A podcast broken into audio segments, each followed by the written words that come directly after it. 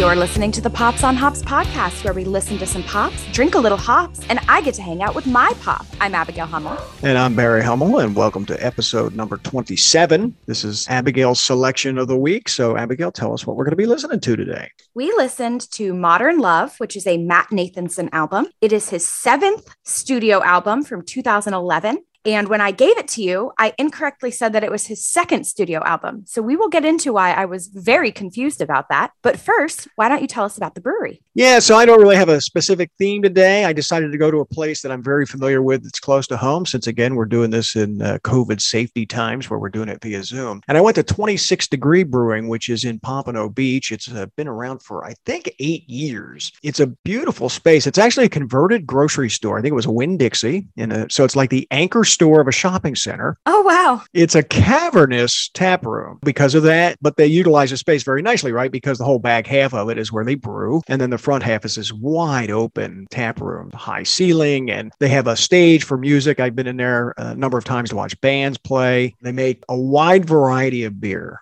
that you know they work in all categories. They don't have anything in particular that is their specialty. They just they play the field. They do a ton of different stuff. And i know that they have a lot of cans. And since we're doing this remotely i wanted to get some cans. And so i went up there. By the way the name is a reference to the uh, latitude 26 degrees. Ah. Which is where we are sitting here in Broward County. So, anyway, I ran over there to get some cans and I ended up with three very cool selections, three things I've never had before, even though I go there fairly regularly. So, we're going to be having uh, three different things today. I will say that you picked a lot of hoppy beers today. I did. It's my turn to pick the beer.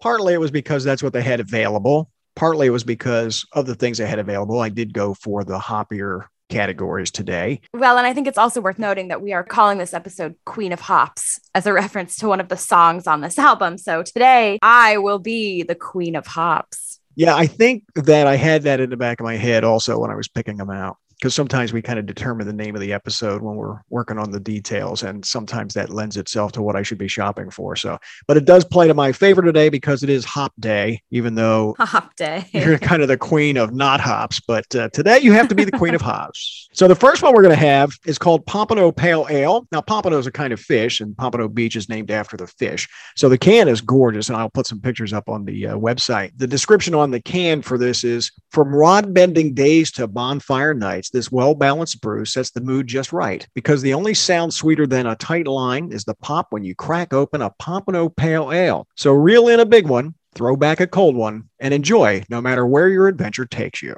In honor of that reading, I'm going to crack open the can. You know, all the cans that we're drinking from today are really beautiful. Gorgeous can design. Artwork is gorgeous. Yeah. Cheers to enjoying the cans with your eyes before you enjoy the beer with your tongue. So, my initial sip of this, I like this very much. It's it is hoppy, but it's on the light side. It's not an overwhelming hops. It is a pretty balanced beer as described on the can. I like this one a lot. Yeah. I don't. I figured it's hoppy. It's not that I dislike it. It's just that the hops are the only flavor in there. That is all it is. It is a That's it. classic pale ale. It is hop.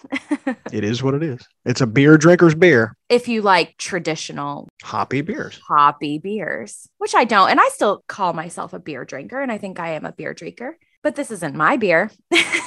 By the way, before we start the album discussion today, I had some follow up from our last episode with Peter Gabriel. Oh, okay. I, I, was talking to Uncle Steve, Steve Moore, who we referenced in there because of the vacation I took where I discovered that album. So he reminded me, I forgot this story. When we were out there, he and Jerry Rees, who we've talked about, we've interviewed Jerry's son Ian before. Yes uh, were pitching a movie at Disney. And I believe the name of the movie was Samurai Cat. I'm forgetting specifically. It was based on a children's book. And so they had these big boards and they had all this artwork on it. And they were going to go pitch this. This was after The Brave Little Toaster, when The Brave Little Toaster was a pretty successful film. And they went to this studio in Burbank in this conference room. They had this pitch. So I went with them. I helped them carry the boards in because Steve and I were going to go, you know, I think that was the day we went hiking in Malibu after the pitch. Wow. So we sat down at the in this uh, conference room and I sat right in the front like I owned a joint because that's how I roll.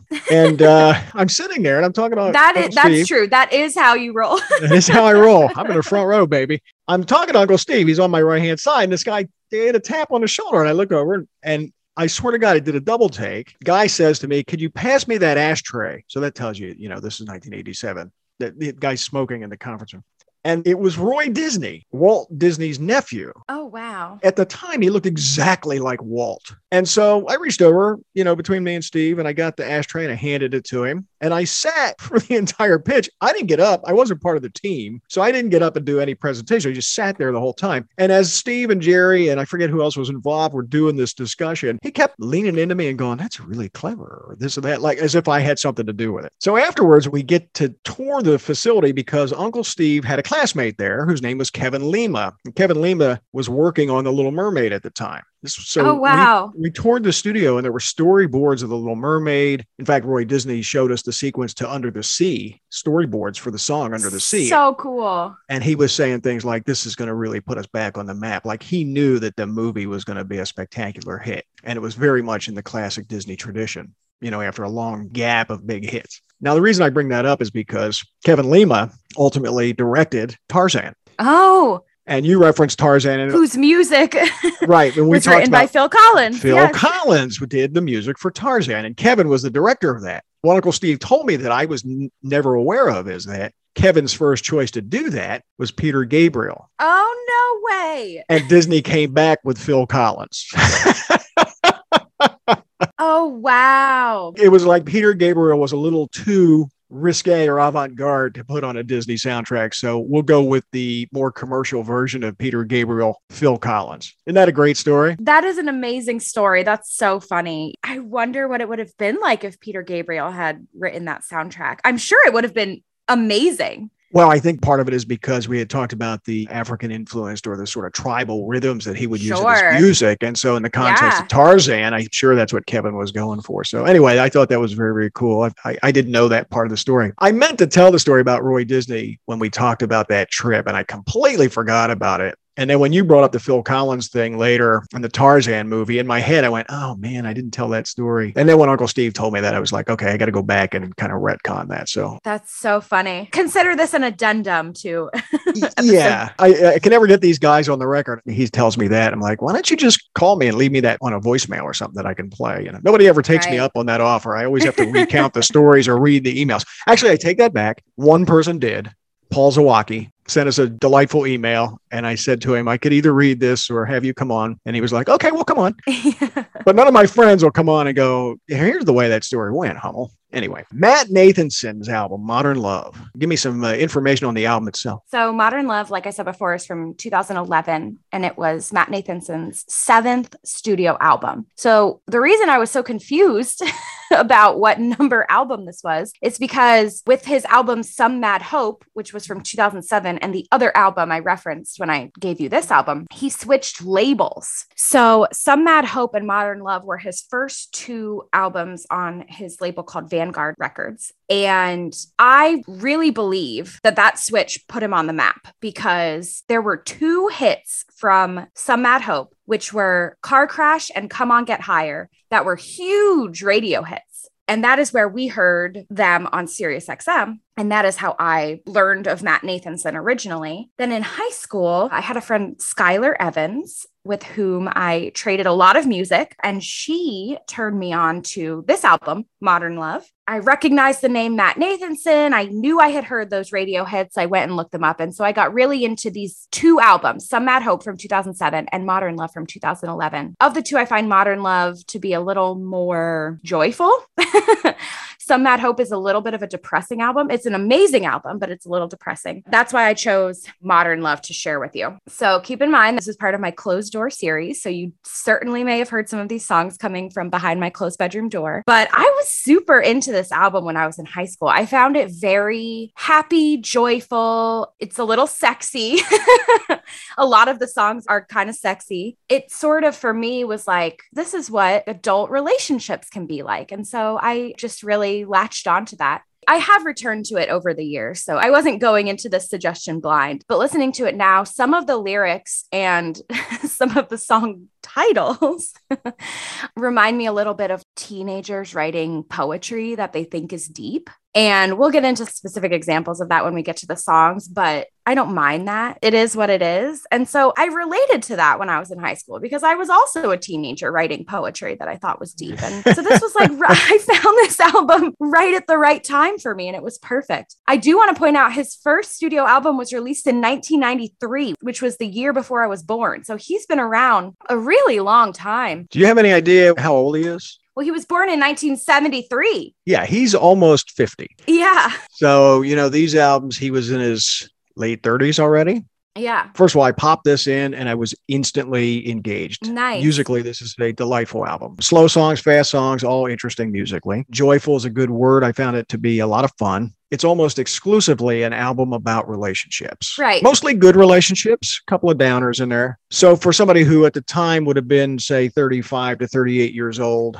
when he's writing these albums, your comment that it's like a teenager writing poetry, I find very interesting. So either he's writing for that target demographic or that's his style of writing, right? Either Yeah. way. So let's make the comparison, right? The last album he gave me was Cory Chisel with very hard, deep, dense lyrics and minor key melodies and a really complex album where the writing I said at the time, wow, this guy seems like an old soul. He's writing really deep lyrics for somebody his age. I'm going to make the Right. opposite comment about Matt Nathanson. He seems to be writing lyrics that are well below his age bracket. Sure. So the question is whether he's doing that intentionally for a specific audience or whether that's his level of writing skill. Either way, I really enjoyed the album. It is a fun, beautifully done album. It's acoustically driven, which I love. The one thing I'm a little, and when I looked up the personnel on the album, you know, two of the first three people listed are listed as drum programming. So Ah, so that's not your favorite. not my favorite. There's some songs in here that I had to work around the clapping in order to enjoy them or the kind of the digital drum track. Clearly a singer songwriter kind of category, but very up tempo, not coffee house. Right. You know, it's it's really uh, acoustic pop. But you can tell that he could do Coffee House and Some Mad Hope, which is the album that immediately preceded this one, is very coffee house. I mean, it is pure coffee house. Did you listen to that album at all in your, you know, when you were prepping for this one? Well, I did in the sense that so the first song came up on this album and I go, I vaguely recognize that. And I'm guessing that's because it was the first single release and it probably was on the channel I listened to on Sirius. Two songs on another album that you mentioned, I'm very familiar with. They got a lot of airplay They did. on Sirius at the time. So I knew those. I think both of these albums are in my iTunes. That makes sense. I bought them on the shared iTunes account. Yeah. so there's the both albums are in there. So I was playing this one one day and it went to the next one. And that's how I heard, I think it was Crash is the opening track. Car crash. And so I, I'm like, wait, I know that one. I didn't listen to the whole album, but I did kind of whip through it and go, is there anything else on here that I recognize? And I listened to a portion of it, but it is very good. And I certainly would listen to it in the future. he's had a really fun career. You know, he's been around for so long, and I get the sense that he just does stuff because he wants to. I really have no evidence for this, but I get the sense from him that his career is not very calculated. Like he's just doing the stuff he wants to do. And I will give a couple of examples. He has released two cover albums.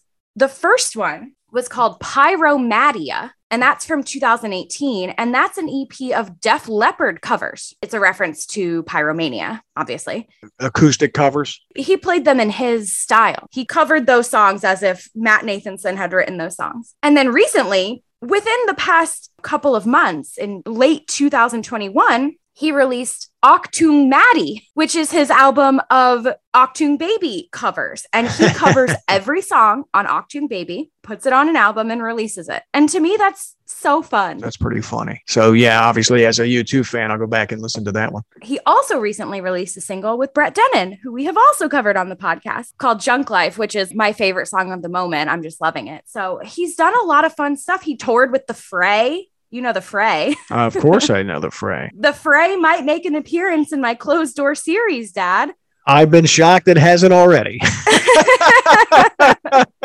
So, like, he's just had a really fun and varied career, and I really enjoy this album. So, I'm glad to hear that it stuck with you as well. Yeah, it's interesting. I put this one in and I had an instant connection to the music. I didn't have to work hard to like it. I felt like I had to work a little harder to like your last album, the Cory Chisel album. hmm I respect the writing on the Cory Chisel album a little bit more than this one. Sure. But if given two albums, I guess it depends on your mood, like you referenced before as well. But if I were handed those two albums, the one that I would want to listen to would be this one. This is just such a nice, joyful sound that what he's singing about is not necessarily relevant.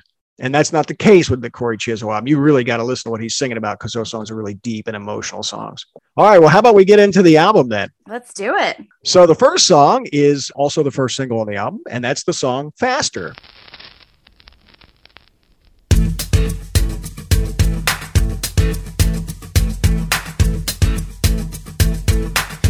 So delicious. You're so soft. Sweet on the tip of my tongue. You taste like sunlight and strawberry bubble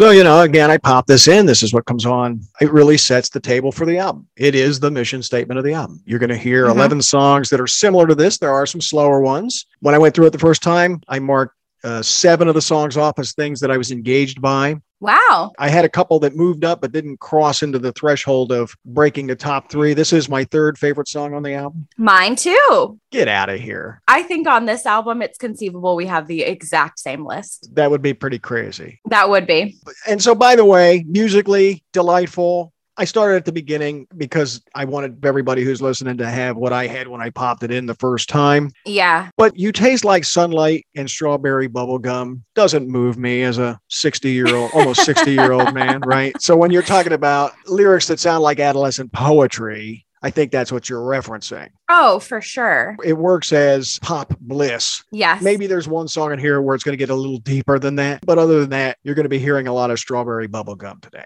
And you just have to enjoy it and be along for the ride. Yeah. I love that about this album. I love the radio static crackling at the beginning. I love the claps. I know you don't love the claps, but I love the claps. Yeah. I this one, the clapping didn't take me out of the song. There's one on here that took me a long time to when we get to it, we'll talk about it. I, I don't think that's radio static. I think that's the static of putting a needle on an old vinyl album, is what you're oh, hearing. Oh, at the beginning sure. Okay. Yeah, I like sound effects like that. We've listened to a couple albums where there have been sound effects thrown in, and it delights me every time. It's surprising. Yeah, and I think there's a song on here where he almost sounds like he's in a megaphone briefly for a couple of lines. Like he does a few things on this album too. Yeah, I do Yeah. like that stuff. I like mixing it up like that. It just shows that he's having fun writing and producing the music, and that makes me have fun listening to it. I get the sense that he's probably doing this in his own studio. He's not going to a big time studio and going through a big production thing. He's self producing this and doing his own recording. And so having those kinds of digital tools and mixing it up a little bit is probably half the fun for a guy like this, right? Yeah. And I mean, I'm very different from you in that I like digital sound. I think that's probably just the generation that I come from because, you know, a lot of music produced in my teenage years and forward was very heavily digital. And I like that as a sound. But I really like that this album, the clip you played is a perfect example of it. That's acoustic guitar, sound effects, and a drum track, right? It's a really interesting mix of the pure music of it and acoustic guitar, and then the digital. And it's a really, really interesting marriage. And I think that's what makes this album really special. And I enjoy it very much. Just to be clear before we move on, there's digital recording of music and then there's the use of a digital drum track. Yeah, but yes. So I'm with you. I, I was never somebody that complained when we moved from vinyl to CDs and there were albums produced in the 80s and I would throw So into the mix, the one we did uh, recently, that it's recorded digitally for a digital audience. Yeah, but that's not what I'm talking about. I'm talking I know about- that. I want to be clear. I like the sound of digital music. Sure. There's something about digital drums as a classic rock fan that just bothers me a little bit. And it bothered me less on this album than it does on some others. That's fair. And I happen to like digital percussion and all the other beeps and boops. The sound effects, I like, you know, synthesizer. I like all of that. My specific thing is for whatever reason with digital percussion. And I can't tell you why that is, but it just is. It's just a thing I have that That's I That's fair. That's fair. it's the only one of the digital things that really bothers me. So Faster is a great way to open the album. It's a lot of fun and both of our third favorite songs on the album, which I guess we're going to play the match game today. This is going to be an interesting day. Oh, I'm so excited. So the second track on the album is um, almost equally fun, and that's Modern Love.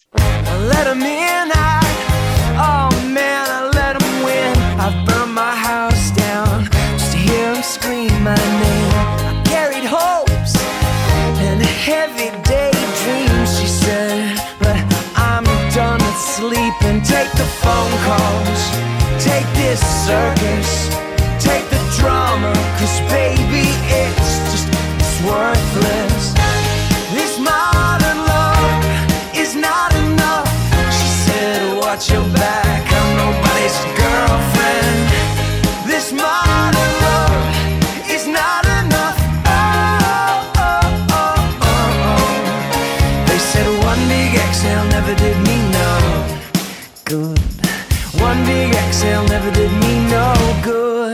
So the one thing I like about this song is that it has stops and starts in it. So it was easy to pick a clip. Yes. You could just chop it right out of the middle of the song without having to do too much work. So that's always good you for picked a perfect clip. well, I was trying to get all the different elements of the song, and you know, I try to get a little bit of representation of chorus, any pre-chorus that might be floating around, and then the chorus. And so it was easy to pick this clip. I think this happens to be a great song. This to me is probably one of the more complex lyrical songs on the album. Yeah. Because I find this song to be a song about equality. That line that's in there that makes me think that is the line, I'm nobody's girlfriend. Yes. As if to say, I'm on equal footing with you. I'm not your girlfriend. Right. And I thought that was very, very interesting. So this one was a little bit deeper lyrically than some of the other ones on here. And this was one that I liked the first time through, kind of a one star versus two stars. So it ends up being upper middle of the pack on the album for me. And it's a good one two punch, right? It's upbeat, upbeat. Right. So you know this is going to primarily be an upbeat album. And I think that was wise putting those two up front. I do. Again, we could have another conversation about resequencing an album, but I don't think this one needs it. I totally agree with you on that. I don't think you need to worry about a song order on this. I think this one plays as a nice collection of songs the way it's sequenced. Yeah, And you'll notice he's got some slow songs in here, and they are spread out. they are. There's not a, like you use that term with the Cory Chisel album about, I felt like I was an intermission. You don't get that here. This is an up and down album. The slow stuff's sprinkled throughout the album. There are probably three or four slow songs on here. But even though they're slower, there's still some musical trickery in there to make them a little more interesting to listen to than just a straight up slow folk song. But yeah, I really enjoyed this song a lot and found this one probably one of about three songs on here that was lyrically more complex than all the rest. This is one of those. And yet, even though it's lyrically more interesting, it didn't crack my top three. Yeah, that's interesting. It's probably my number four. I wanted to know what your thoughts were on making this the title track of the album. Well, I think all the songs on here, because they're primarily love songs, I'll say relationship songs, but mostly love songs. Right. And so I think the title Modern Love ties all that together because a lot of the things he's writing about are issues of modern love, and I would say among a younger crowd. So I think it's a good title for the album because I do think all the songs deal with that thematically. I think there's a lot of strong independent women on this album. And I say strong independent women as a trope, not as describing women, you know. I think he has taken the what is a strong independent woman? He has thought about that concept and then he has written about it. And I think it is interesting. I think he has an interesting mix of appreciation and frustration about that throughout the songs. But I agree with you. I think that is kind of a modern concept the strong, independent woman making her voice known in the relationship. Absolutely. This is more about, I think, what modern love in the current era would be about. And your comment, strong, independent woman, is probably the thing that nails it the best. You know, that's his description of what modern love is, is that it's a give and take among equals. You know, we're not talking about a dominant person and a submissive person in a relationship. So your comment that is he frustrated by that's kind of an interesting comment, Well, I'm thinking of one song in particular, and we'll get to it, right? especially being that he's not 28, right? He's 48. Right. He's 48. So that's the song Modern Love, second track on the album. And so after that, we slow it down a little bit with the third track on the album, Love Comes Tumbling Down.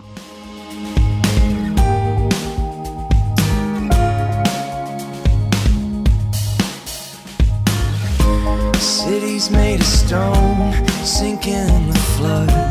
Oh, oh. oh. While all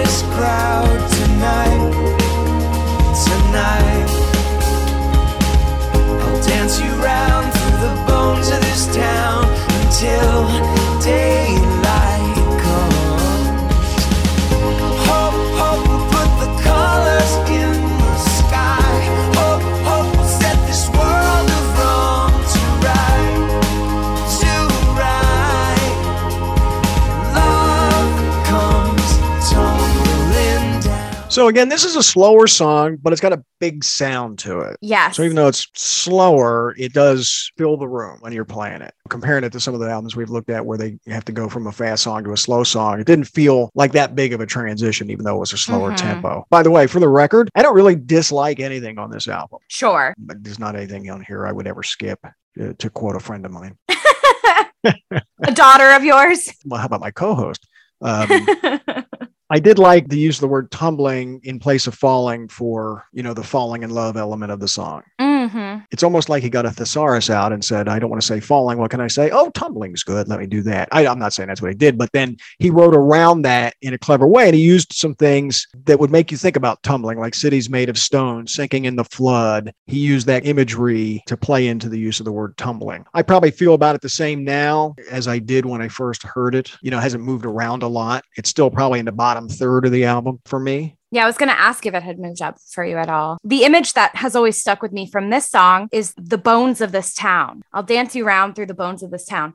I think that is such a cool image. It seems like they're in sort of a rundown part of town or maybe an industrial town that has declined. And it just is a very cool image for me. And their love is growing and blossoming and it's- it's something beautiful, but they're in the bones of this town. You know, they're in this rundown, dead part of town. And I think that contrast is very interesting. And I really like that phraseology. it's certainly interesting that bones is the word that he chose to do there. See, that follows the line. Says, spin you round through the roar of this crowd tonight. And then the next line is dance you round through the bones of this town until the daylight comes. And it's almost like it's kind of after hours. hmm The bones of the town to me, what I was thinking about was just sort of the town is closed up for the night and we're the only people left on the street and we're Mhm. still out playing. This is what the town is like after everybody's gone to sleep, but they're still out and about because their love's that strong or that they're exploring love maybe early in a relationship where we don't want to part ways, right? We're going to just keep Mhm. doing things together because we can. So that's love comes tumbling down. I think before we move on to the next track, we should consider rating our first beer. Abigail, what do you think? Oh, you know, despite my not initially being a huge fan of this, it is an almost empty can. Wow. And I'm trying to behave myself today with these tall boys. You need to be a little bit careful, you know, because as we know, you are. Vertically challenged. So I'm the one behaving myself, which is interesting. Yeah, I mean, what can I say? I it's easy to drink. It is easy to drink. It's a very nice, balanced pale ale. Yeah, I like it a lot. So I'm going to give this one a 3.75. And I'm going to give it a 3.5. That's a good rating. It is a good rating. Well, you know, it's interesting. Some beers, you have a sip of them and you think, wow, this is great, but a whole can is too much. And some beers, you take a sip and you think, meh, nothing Meh? special.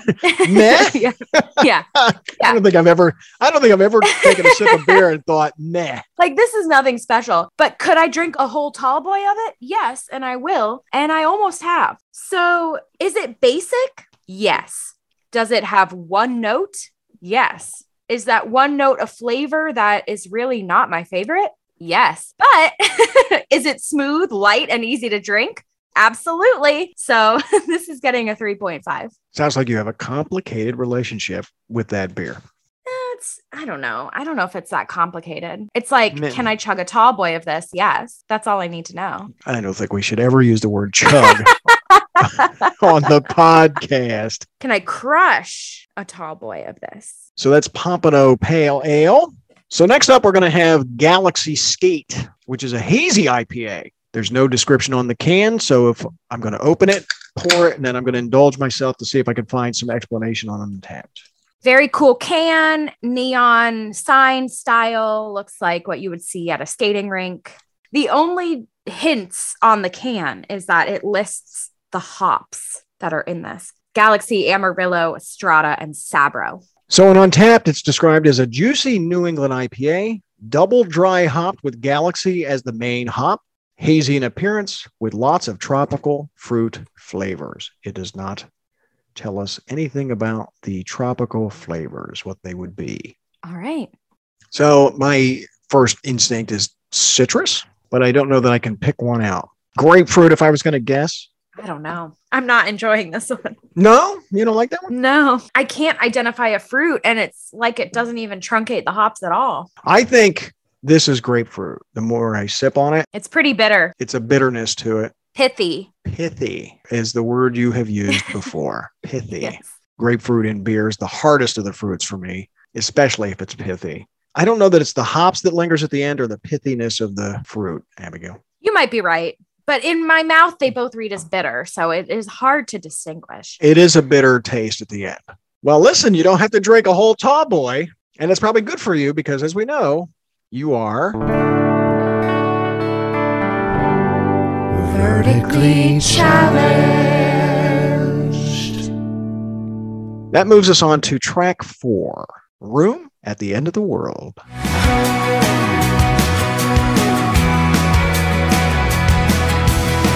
These streets are haunted with ghosts who wait on luck to come. And they sleep with hornets.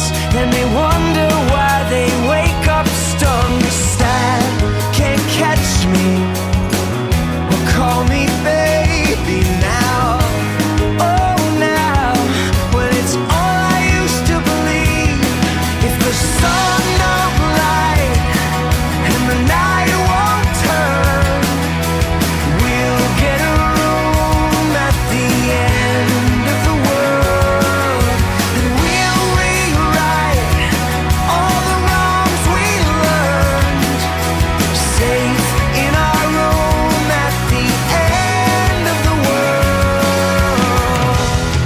So I find this song delightful. This is my favorite song on the album.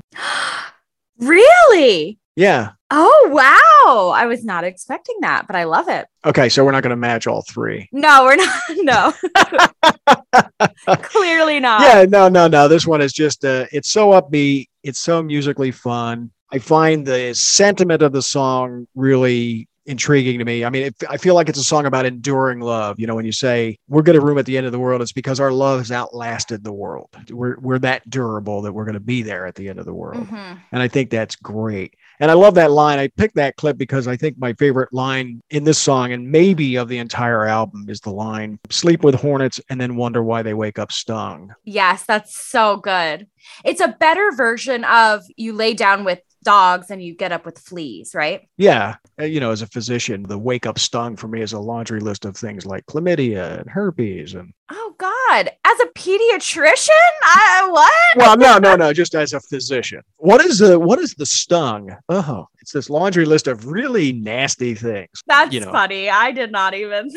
Yeah, no, I it was the first thought I had. But in any event, the song to me is just raucous. It's fun. It's musically great. Uh, really, really, really like this song. So that's the highlight of the album for me. This one. so I agree with what you're saying about, you know, the enduring love. For me, the room at the end of the world is also sort of like a the world sucks.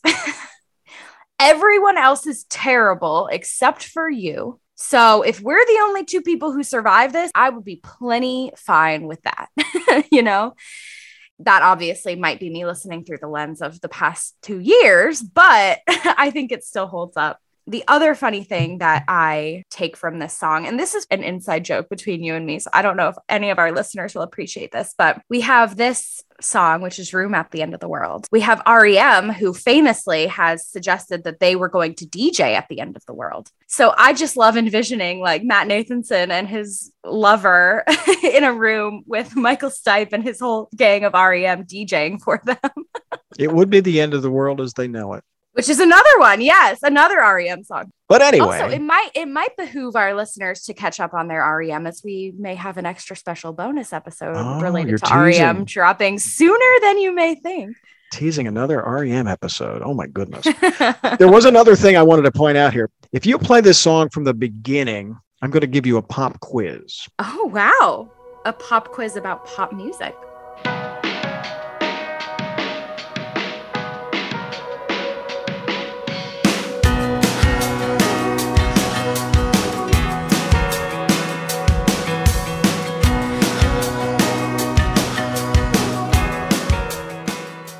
Now, name the jukebox the ghost song that made me think of. Oh wow. Can I look at a track list or is that cheating? No, you can look at a track list. I don't care about that. Okay, let me pull up the track list. I assume it's on off to the races. It's only right? on off. Yeah, it's on off to the races. Fred Astaire. Play a little bit of that. See if it doesn't sound exactly like that.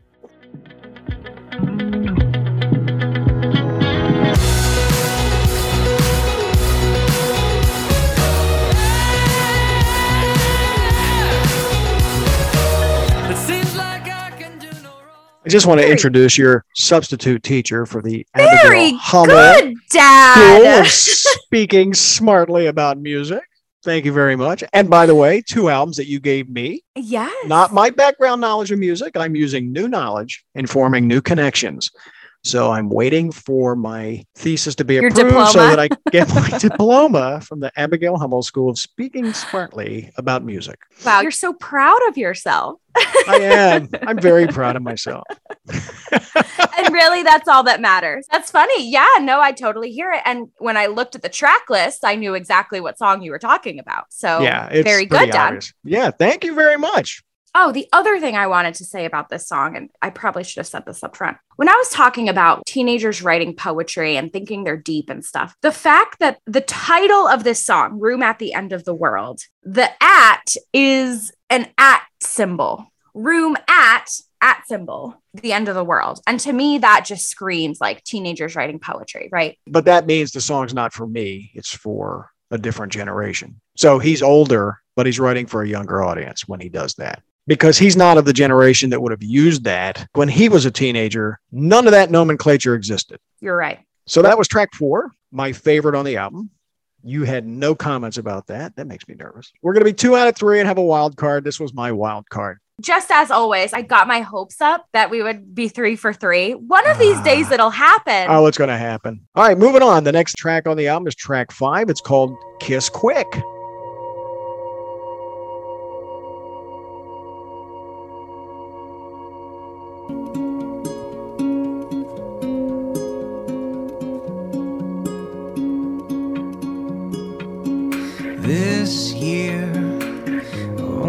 Disappeared, bought into fairy tales. But Sleeping Beauty just kept score and tried to sleep more. She said, I'm not quite myself tonight,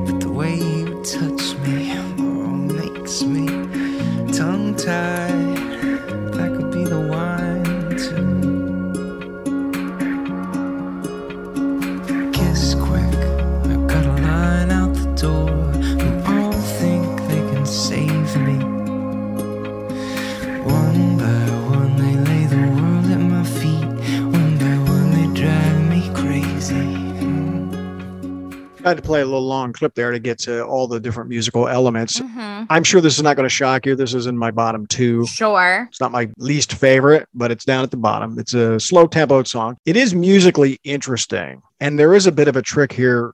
I talked about that other song. It sounded big, even though it was slow. And this song builds, the tempo doesn't change, but the music gets more intense over time. It gets louder, not faster, as I guess the best way to think of that. It's a pretty song. I don't have any issues with the song, but it's one of the two slowest ones on the album, and it's down at the bottom for me. It's not in a bad position you know it's parked between two up tempo songs. It is a down tempo song and by the end of it it's it's louder so it blends into the next song well. It just didn't engage me as much as a lot of the other songs on the album so i put it down at the bottom. But it's an okay song. Yeah i pretty much feel the same way. Slower song so it's down near the bottom but it's not my least favorite. I have a pretty specific reason why my least favorite is my least favorite. It's very pretty. It's certainly playing to his strengths which is acoustic guitar and I agree with you that it's well placed. So, yeah, no complaints about this song at all. It's not a skip for me or anything. Lyrically, one of the things that bothered me about it, the title, Kiss Quick, it's like he's in this relationship where you better kiss me quick or I'm walking away. Yeah, it's not a good look. Yeah, right. It's not a good approach to romance, right? In the context Right. of modern love, these different themes of mo- what modern love is, this sort of hookup culture approach to love didn't sit with me so well lyrically.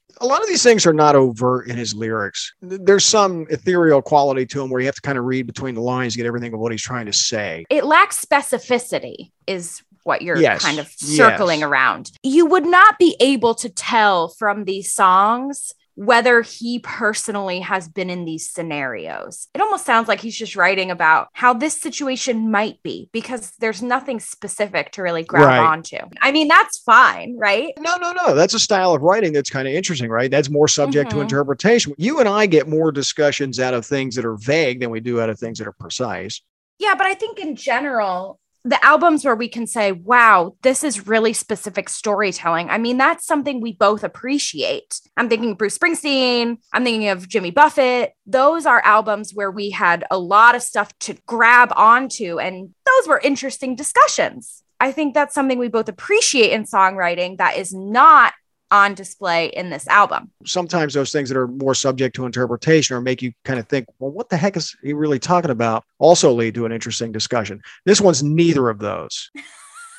and I don't mean that in a bad way. You're laughing. Oh, I know, I know. We're not going to have a deep discussion about the specificity of these lyrics. We're also not going to have a deep discussion about the vagueness of these lyrics. There's some fun lines in here, and they all Right. play very nicely.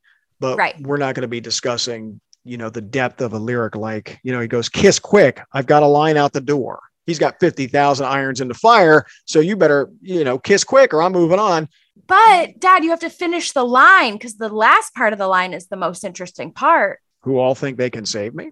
I just that line bothered me. For me, that's like the I'm the bad boy. I'm the person who just uses up women and throws them away. And all these people still think they can change me. And he knows that, and he's still I'm still going to go through every single one of them and use them up and throw them out. And none of them are going to change me. yeah. That's why the line bothered me, right? Is it about a horrible person? Absolutely. But it's still an interesting line that shows that he has observed humanity. Yes. Yeah. All right. I, I give you that. He's observed humanity. Fabulous. That makes me feel better about getting up tomorrow. anyway, all that being said, I rated most of these based on the music, not based on the lyrics. They're kind of uh, floating lyrics with not a lot of deep meaning, and you can't really discuss them from a deep metaphor angle or from a specificity angle. So they're floating in the background as part of the song. So I rated most of these based on how did they grab me from a musical standpoint. That takes us to track six, which is Mercy.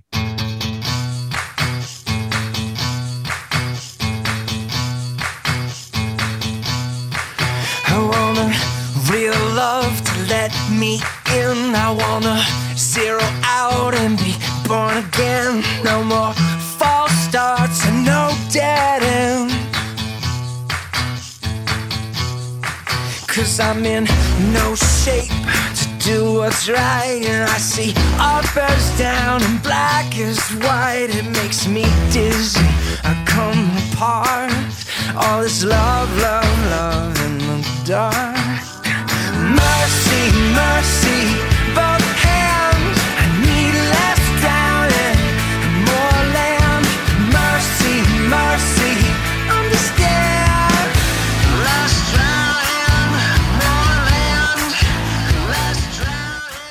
So this song, the first time I went through the album, I gave it a star. I liked it. But the clapping, This is the one where the clapping really took me out of the song. So funny. The more I listened to it, the more the song grew on me. At one point, I was considering moving it up into the third slot. Whoa. I just couldn't do it because of the clapping. It just took me out of the song enough. As much as I like the song, I love the sound of this song. I love the tempo of the song. I love the writing on this song. This might have one of the other better lyrics. The chorus is basically the crux of the song, right? I need less drowning and more land. I really liked that lyric, but I just couldn't. The clapping got me, Abigail. I don't know what to tell you. It's probably my 4A or 4B. It's right up there. Really like it. But God, that clapping just drove me nuts by the end of the song. I just couldn't take it. Yeah, that's so funny. This is my favorite song on the album. Is it really? And I can Yes. listen, I can see that. I would love to hear a version of this without the clap. It's a crazy aversion to have. Yeah, it is. It's so specific. I love this song. I love the guitar at the beginning. I was so glad you played it from the beginning because the opening just gets me so hyped for this song. Like the guitar, the claps, all of it. I love it. His voice is especially raspy in this song. And I really like that. It's fun to sing. You can tell he's really passionate about this song and he's having a great time singing it. It's sexy. Like the raspiness is sexy. It's not like the lyrics aren't explicitly sexy, but like his voice is just really sexy in this song. You had brought this up earlier. It sounds like he's singing through a megaphone at the end of the chorus. Yeah, this is one of the tracks. And then you didn't play the second verse, but the second verse is my favorite. He has a line about all these gardens full of snakes and fruit. Yeah. I just love that line. So yeah, this this is my favorite song. And you know what? It has been my favorite song on the album since I picked it up in high school. I just love it. I can't say enough good things about it. This is a great song. I don't know what it is, man. I'm telling you, it's going to be like that until I am done with the That's podcast. so funny. The clapping kind of elements just really, and it's funny because when you hear about, again, I'll plug this show I've been listening to to catch up on my music history called A History of Rock and 500 Songs. And they talk about the evolution of backbeat as a rhythm track for rock and roll. And backbeat was simply a one, two, three, four pattern where the two and the four were accented as if they were clapping. Mm. And it was designed to have people in the audience clap to that pace. So when you hear the clapping, it is an integral part of rock music. But there's something about that digital clap on the song as opposed to putting a beat on there that people would clap spontaneously to.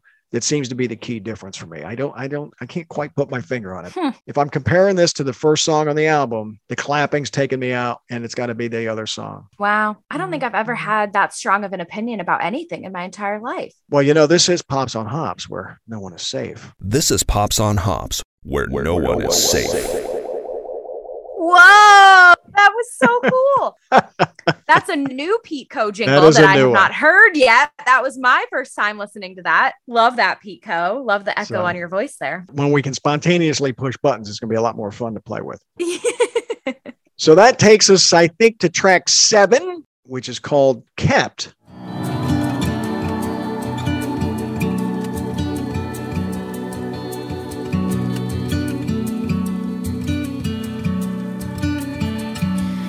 Shooting stars, falling leaves. Yeah, the more things change, well, the more I sleep. I took her heart and I licked her wounds. And morning came and it felt like truth, but I. I should have kept my hands. I should have kept my arms inside. Yeah, I believe it now. Should have kept my head. Should have kept my heart. My heart. So this is it. This is the bottom one for me. sure. It's of the slow songs, the slowest, without a lot of other musical elements that would make it more dynamic. hmm It's a breakup song, so it's kind of a downer. Again, I don't dislike the song, but if I have to put one at the bottom, this is the one I'm putting at the bottom. That's fair. This is not my least favorite, but I totally understand why it is. But again, I think this is his strength, right? It's the acoustic song. So he's doing what he was meant to do. You know, it's pretty, It's not as pretty as the other one, Kiss Quick. But he plays acoustic guitar in most of these songs. So when you listen to the acoustic guitar in Mercy, the track that just preceded this, it's a really up tempo use of an acoustic guitar. Like we've talked about many times before, I don't mind slow acoustic songs. I, I find those appealing as well. But if I'm given this album with the way this guy can play up tempo guitar, Mhm. which is very engaging to listen to, when you get one like this, it kind of takes you out of the moment. But the lyrics on this one are like pure poetry. I picked the section here where he goes,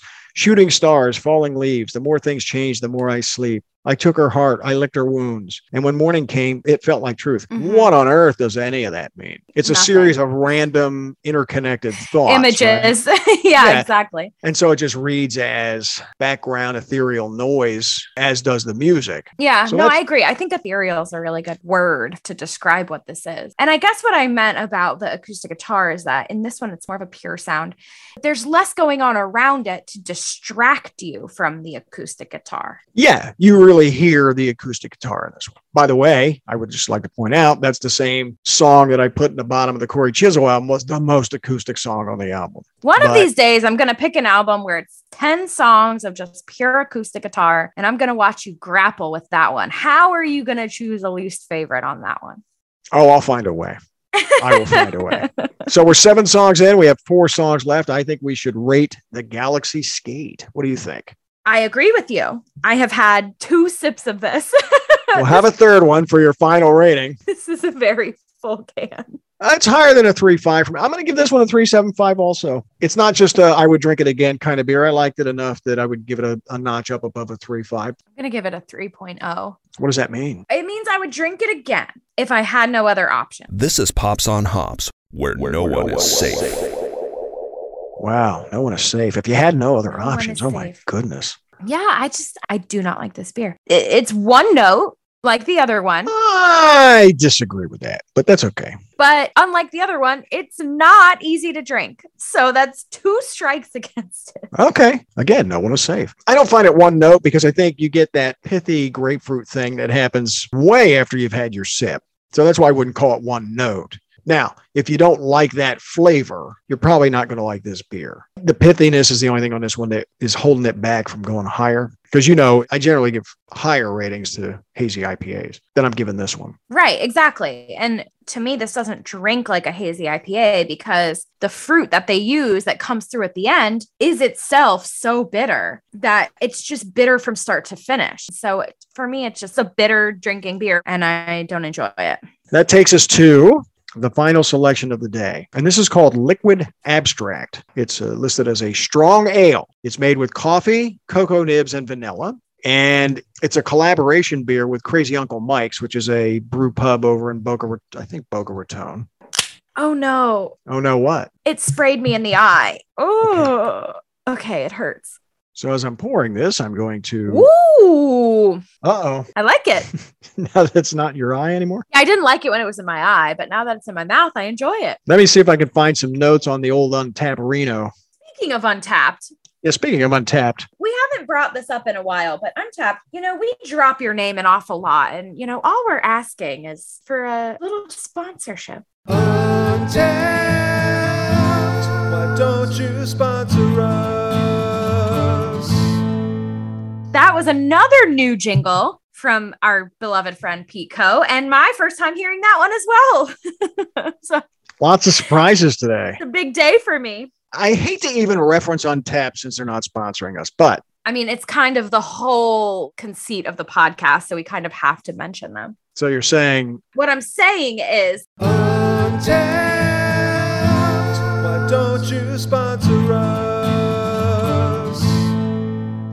Despite the fact that you don't sponsor us Untappd, I'm going to read this explanation off your website for Liquid Abstract, a collab between 26 Degrees Brewing in Pompano Beach and Crazy Uncle Mike's Brew Pub in Boca Raton. This is described as a copper strong ale with coffee, chocolate, and vanilla flavors. This beer is massive for a light body look. It is not very dark. I'll give him that. it's red. I mean, it's pretty red. It's caramel colored. I agree with you. That's a good beer. And I didn't even have to put it in my eye to know that. I've had strong ales before. My understanding is that that's an English style. Is that right? Well, this is an American strong ale. Here's what we know about American strong ales A strong, full flavored American ale that challenges and rewards the palate with full malty and hoppy flavors and substantial bitterness. The flavors are bold but complementary and are stronger and richer than average strength pale and amber American ales. Yeah, but that description, I don't think this is really that. I mean, the flavors are more desserty. You know what I mean? I think the vanilla stands out. I think the bitterness is mild. Oh, yeah. think- I don't get any bitterness at all. It's extremely sweet. It's bordering on maybe a little syrupy, which I don't enjoy, but it doesn't quite get there. So it's okay. And I got the coffee more strongly than anything else. I'm not getting a ton of coffee on that. I'm not getting a lot of chocolate. I'm not getting a lot of coffee. Did it say coffee or was it just chocolate? Yeah. No, it's coffee, cacao, nibs, and vanilla. It's interesting that we're having such different experiences drinking this beer. Did I send you the right cans? Um, maybe I don't know. All right, back to the album. What do you think? Yes. So we're going on now with track eight, which is an actual duet with members of Sugarland. Am I correct on that? Mhm. And that's the song Run. You turn, turn, turn, turning me on like a slow fire burn. I know that it's wrong, still I run, run,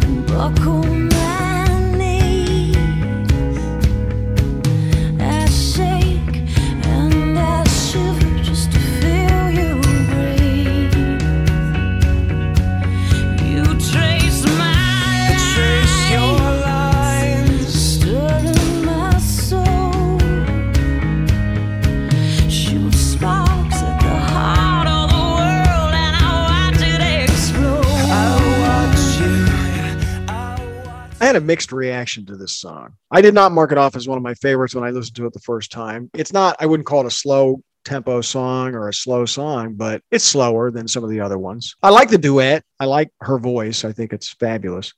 But I don't know. It's just so overtly sexual that it just kind of bothered me. That was the main thing. It didn't engage me. There was a song, was it Arms and Legs off of the Mowgli's album Yeah. that's similar to this, but more interesting. Yeah. I think this one's too on the nose for me. Musically, I like it. Again, I don't dislike the song. I, I find the song interesting, but I put this one in the bottom third. This is my least favorite.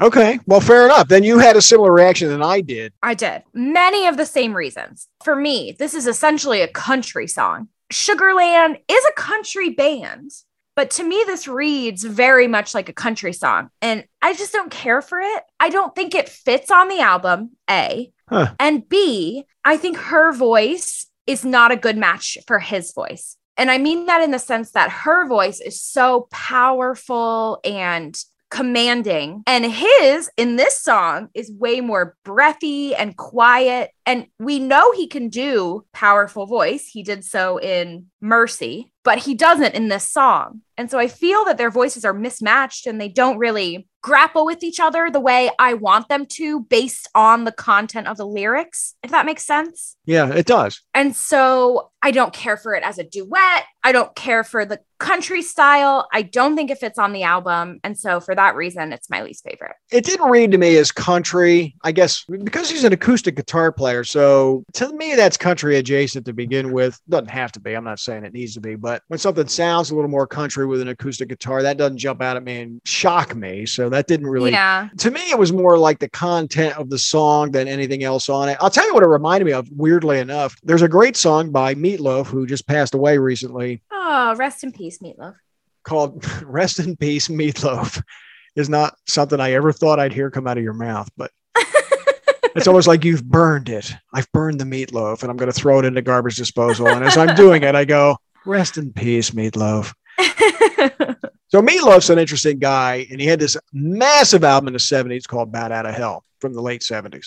There's an amazing song on there called Paradise by the Dashboard Light First of all, it is another sexual song, but it's way better written. And the female vocalist on that song also belts it out better than Meatloaf. Sure. So that whole third act of that song, that's a great song because there's like three acts to it. It's like a three act play. hmm And the third act is him doing a duet with a woman who is amazing. And he holds his own. I'm not saying he doesn't hold his own, but she's so good. And when I heard this, it made me think of that meatloaf track. Wow. Isn't that crazy? yeah, that is. When you hear that in your head, you go, Oh, yeah, that song, that was so good.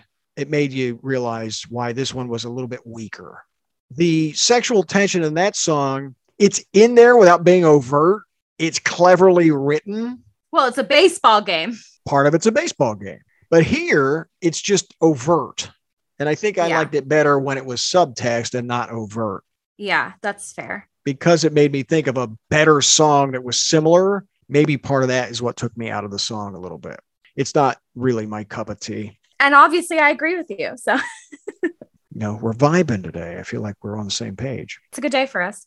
Hey, listen, I'm having a beer and talking music with my daughter. It's always a good day. Ah, So somebody's safe. So that takes us to track nine, the Queen of Knots. Never seen aim so steady. No, no, I've so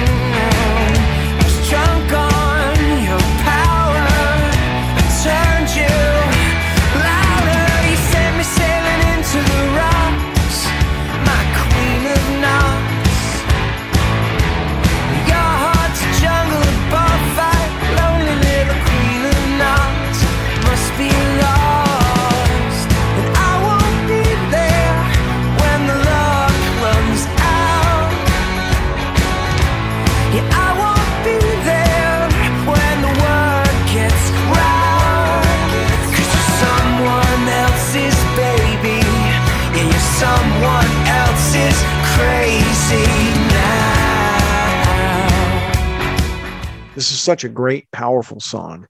This is my second favorite on the album.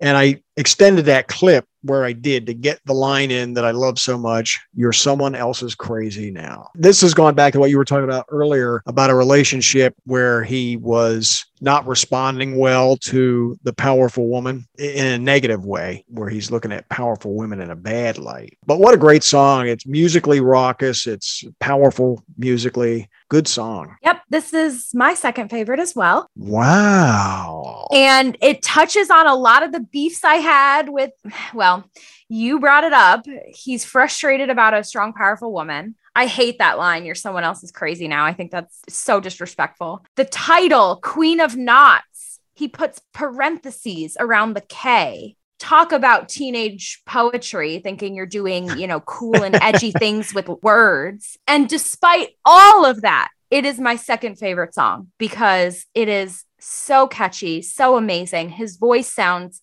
so good. His voice is super powerful. He has a little bit of that raspiness still going on. And the music is so big. I mean, it's a big sound and I just love it. I love it despite all the elements about it that I don't like. Let me ask you about the parentheses because that's interesting. I understand he's using that as a homonym, right? Knots and knots. Right. Like she ties me in knots and she's the queen of saying no. Yeah, right. And so he puts the parentheses around the K to imply both of those things, right? So is that clever that he did that to point that out to us? Like what how else would you have titled that if you wanted to imply both those things? And he means both. So the only way he can share that with you is to do that with that word. Did that make sense?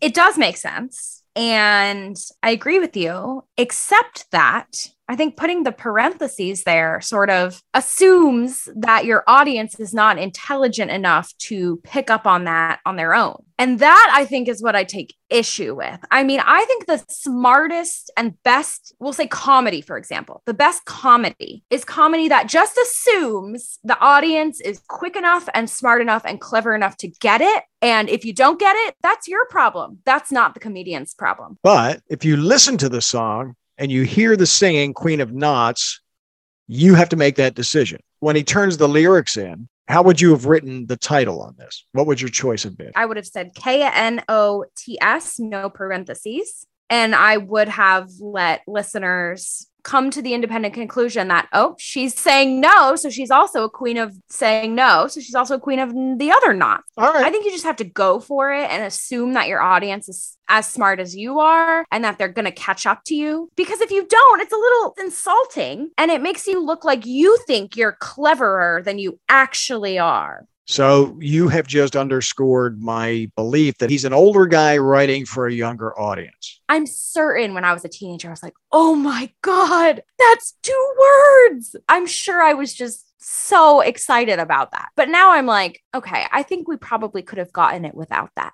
Yeah, but he was not and is not writing for you. Going back to my original point. That's totally fair. I agree. And clearly, he's not writing for me.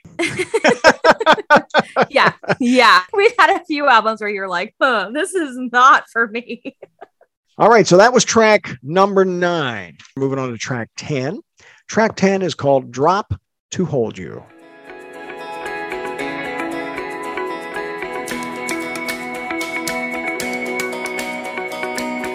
I got a love that comes in colors. I got a voice comes in screaming.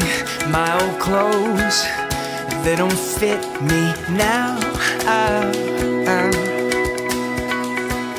when I was young, I took off running.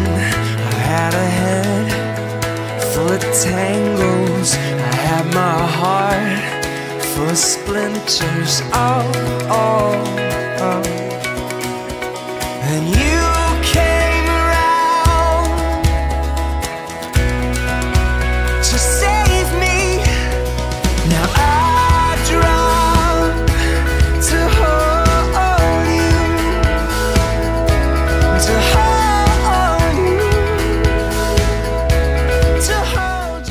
like this musically. It's probably the middle of third of the album for me. I find it to be a love song about a woman who restores his faith in the ability to love again. That's the theme of the song. But it's very poetic, like we've been talking about all day, very vague in the lyrics, like the part I Mhm. played. I got a love that comes in colors. I got a voice that comes in screaming. My old clothes, they don't fit me now. When I was young, I took off running. I had a head full of tangles. It just is this imagery that seems to be a Yeah. series of non sequiturs that together end up telling a story, but not a very clear story. And I don't Mhm. dislike that. And that is a style of writing. And it works in the context of a lot of these songs because the whole album is made up of songs like this. Right. And this is musically cool. You know, I put a star next to it the first time I heard it because it was musically engaging. Like the whole album, this is a very pleasant song and a very pleasant album. Yeah, I pretty much agree exactly. It's very middle of the road for me. I'm not sure I have anything positive or anything negative to say about this song. It's just there, and that's okay. Yeah, I think we've had a conversation a lot of times about, well, why do you play music? We've talked about albums that, oh, I'm sitting at my desk and this would be very good to play while I'm working because it's ethereal and doesn't distract me. And then we have up, tempo songs that are great when you're riding your bicycle. So I think a lot of times we're in a mood or we're doing an activity and we put an album on to be the background soundtrack to that activity. Mhm. This is a great, pleasant album, but there's nothing, it's like trying to hold sand in your hands Yeah. there's not anything that you latch on to where you have a big, powerful discussion about the deeper meaning of the lyrics. They're pleasant, sufficient lyrics, and it's a fun mm-hmm. album to listen to. And when we're done with this album, we're not going to be thinking about it in the kitchen for eight weeks from now because Right, there's not right. anything deep to grasp onto with it. Right. You know, it's just pleasant, enjoyable music for what it is. I play this album more than the last two or three you've given me Oh, wow. musically, I really, really like this album. Thoroughly enjoy it. I'll play it again in the future. I know that. Which takes me to the final track on the album, Bottom of the Sea. Come on down to the bottom of the sea. Come on down here. There's room right next to me. I'm tired of getting even. Let's get on, on, baby. Live life at the bottom of the sea.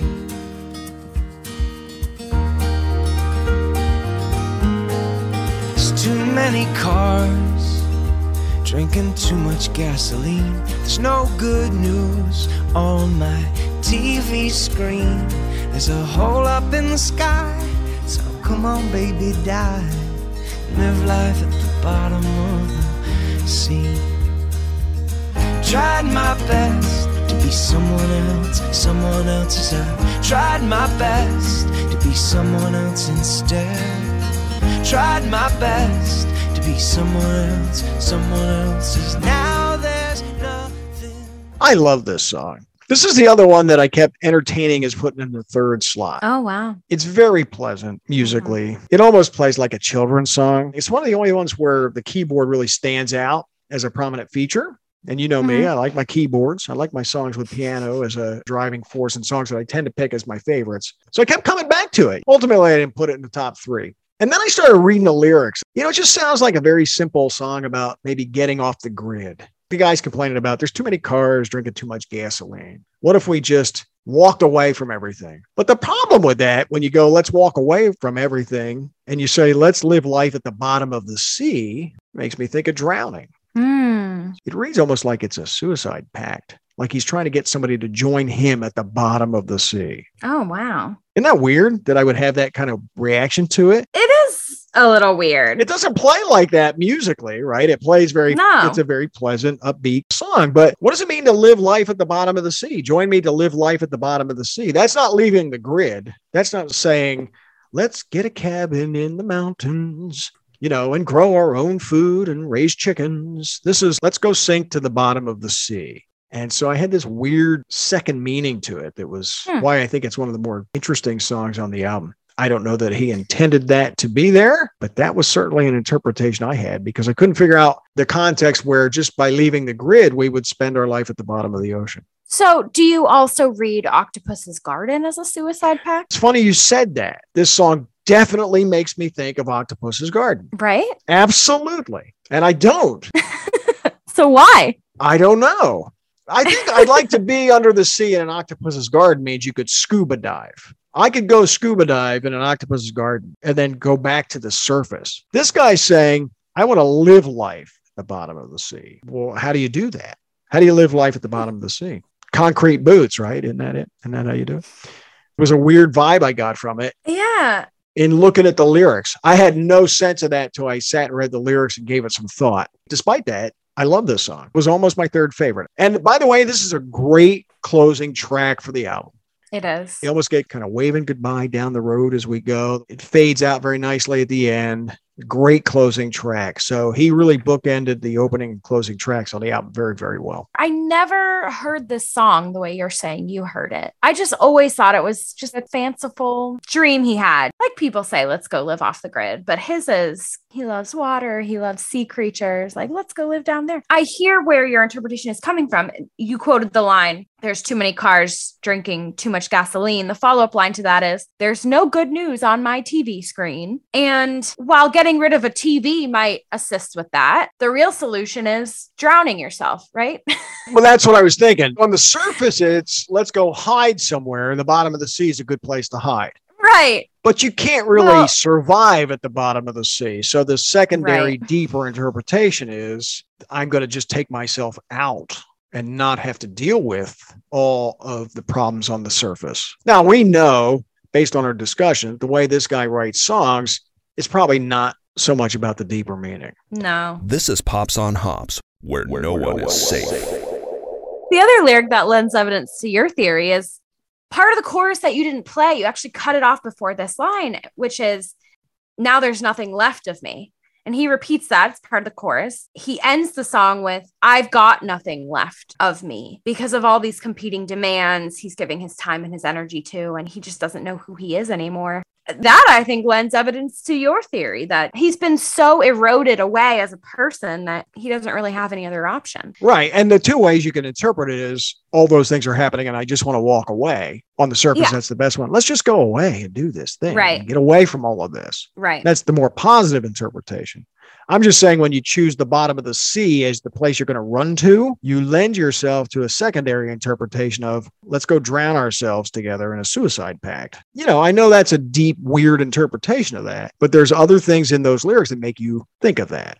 And that doesn't make me dislike the song. It makes me like it even better that there's a hidden subtext to it or a deeper Mhm. subtext to it that a guy his age should be writing about, as opposed to Mhm. sort of pop songs aimed at teenagers. Mhm. This plays like a pop song aimed at a teenager, yeah. but it's got something else under it potentially that I found interesting. Even before this whole discussion, I mean, I just think it's a beautiful, pretty song. His voice sounds great. He changes keys a couple times in the song, which I think is super interesting. We get to hear more of a range of his voice. And I agree with you. It's a perfect closing track for the album. And there's no doubt that he, you can almost hear the inspiration of Octopus's Garden. I totally agree with that. I thought about that and I didn't put a note down to remind myself to bring that up, but I'm glad you did. And I like that you did. That means you're learning. I'm learning, excuse me. I'm the headmaster of the Abigail Hummel School for speaking smartly about music. What are you talking about? Well, I'm the headmaster of the Barry Hummel School, speaking smartly about beer. So okay, we- all right. Why don't we wrap up this last beer and then wrap up the album? So I like this one. It's probably my favorite of the day, but it's not a four.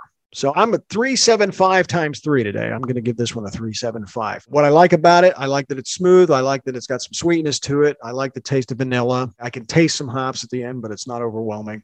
So my favorite of the day, but a 375 nonetheless. I am also giving it a 3.75. Wow. Yeah, I made reference to this earlier. There's some beers where you take a sip and you love it so much, but you can't finish a whole tall boy of it. That is this beer.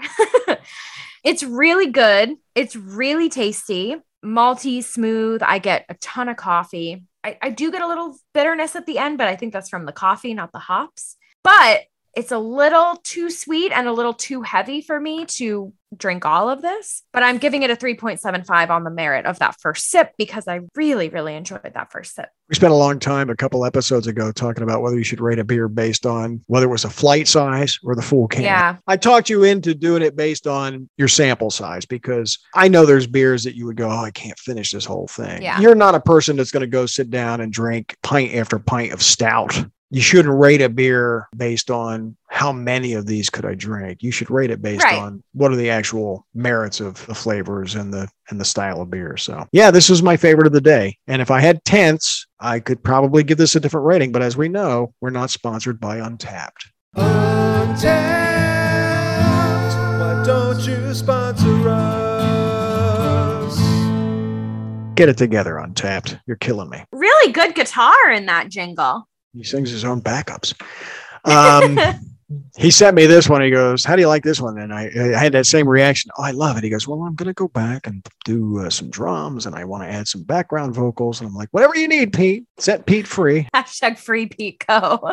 And he sent it back, and he goes, "Oh, I didn't feel like the drums made it any better, so it's just got the background." I'm like, "Oh, I'm I'm happy with whatever you turn in. I'm I, it all works for me, Pete." Uh, so anyway, my uh, assessment of this album is way above average. If I was rating this on the Untappd scale, I'd give this one a four, maybe a four and a quarter. Whoa. yeah, Okay. really enjoyed listening to it. Would definitely listen to it again. So now that we've rated the final beer of the day, I think it's my turn to give you an album. Yes, my favorite Okay. part of the podcast, canonically. So, not so. I'm not giving you so again. Oh, why not? I liked it. Uh, well, that'll be an easy episode. Maybe it'll be shorter. I'm still in medical school. I'm running through albums that I discovered while I was in Gainesville, circa 85 to 89. And so the next one on my list that I really want to share is an album called Kick by Excess. Your eyes got really big, like you don't know what that that means I or have what that is. never heard of the band INXS. Get out of here. You may remember this story. So the lead singer of Excess, Michael Hutchence, died in a hotel room under mysterious circumstances. Many of his contemporaries have written songs about that. Michael Hutchence. Really? U2's written one for sure. What song? Oh, I have to go back and look it up. Here we go. Stuck in a moment you can't get out of. Stuck in a moment you can't get out of. U2, That's the one. Here we go. Six songs inspired by INXS frontman Michael Hutchence's life and death. U2, stuck in a moment you can't get out of. Duran Duran, Michael, you've got a lot to answer for. Smashing Pumpkins, Shame. Berlin, Sacred and Profane. The Church, This Is It. And INXS, God's Top 10. I feel that's a bit of a cheat, but Anyway, this was their smash album from the late 80s. I think it had five or six singles. It was a really amazing album. But what I remember about it more than anything was it was one of those albums that was so clearly recorded for the CD era and was so good to listen to on CD. It was one of those albums where silence was silent. You know, that was the thing about vinyl. If there was a break in the song or went to quiet, it was never quiet. Awesome. I can't wait to listen to it. If you are just craving more Pops on Hops content in the meantime, you can find us on all social media platforms Facebook, Twitter, Instagram, YouTube at Pops on Hops Pod.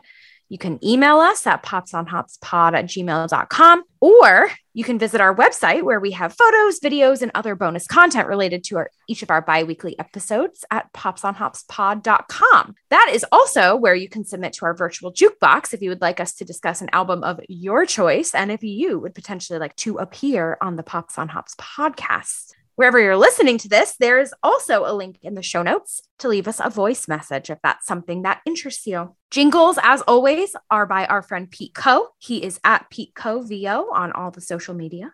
And on behalf of Hops, And Pops, we'll see you next time. so delicious, so soft, sweet on the tip of my tongue. Uh, you taste like barley and tropical fruity hops. Bye.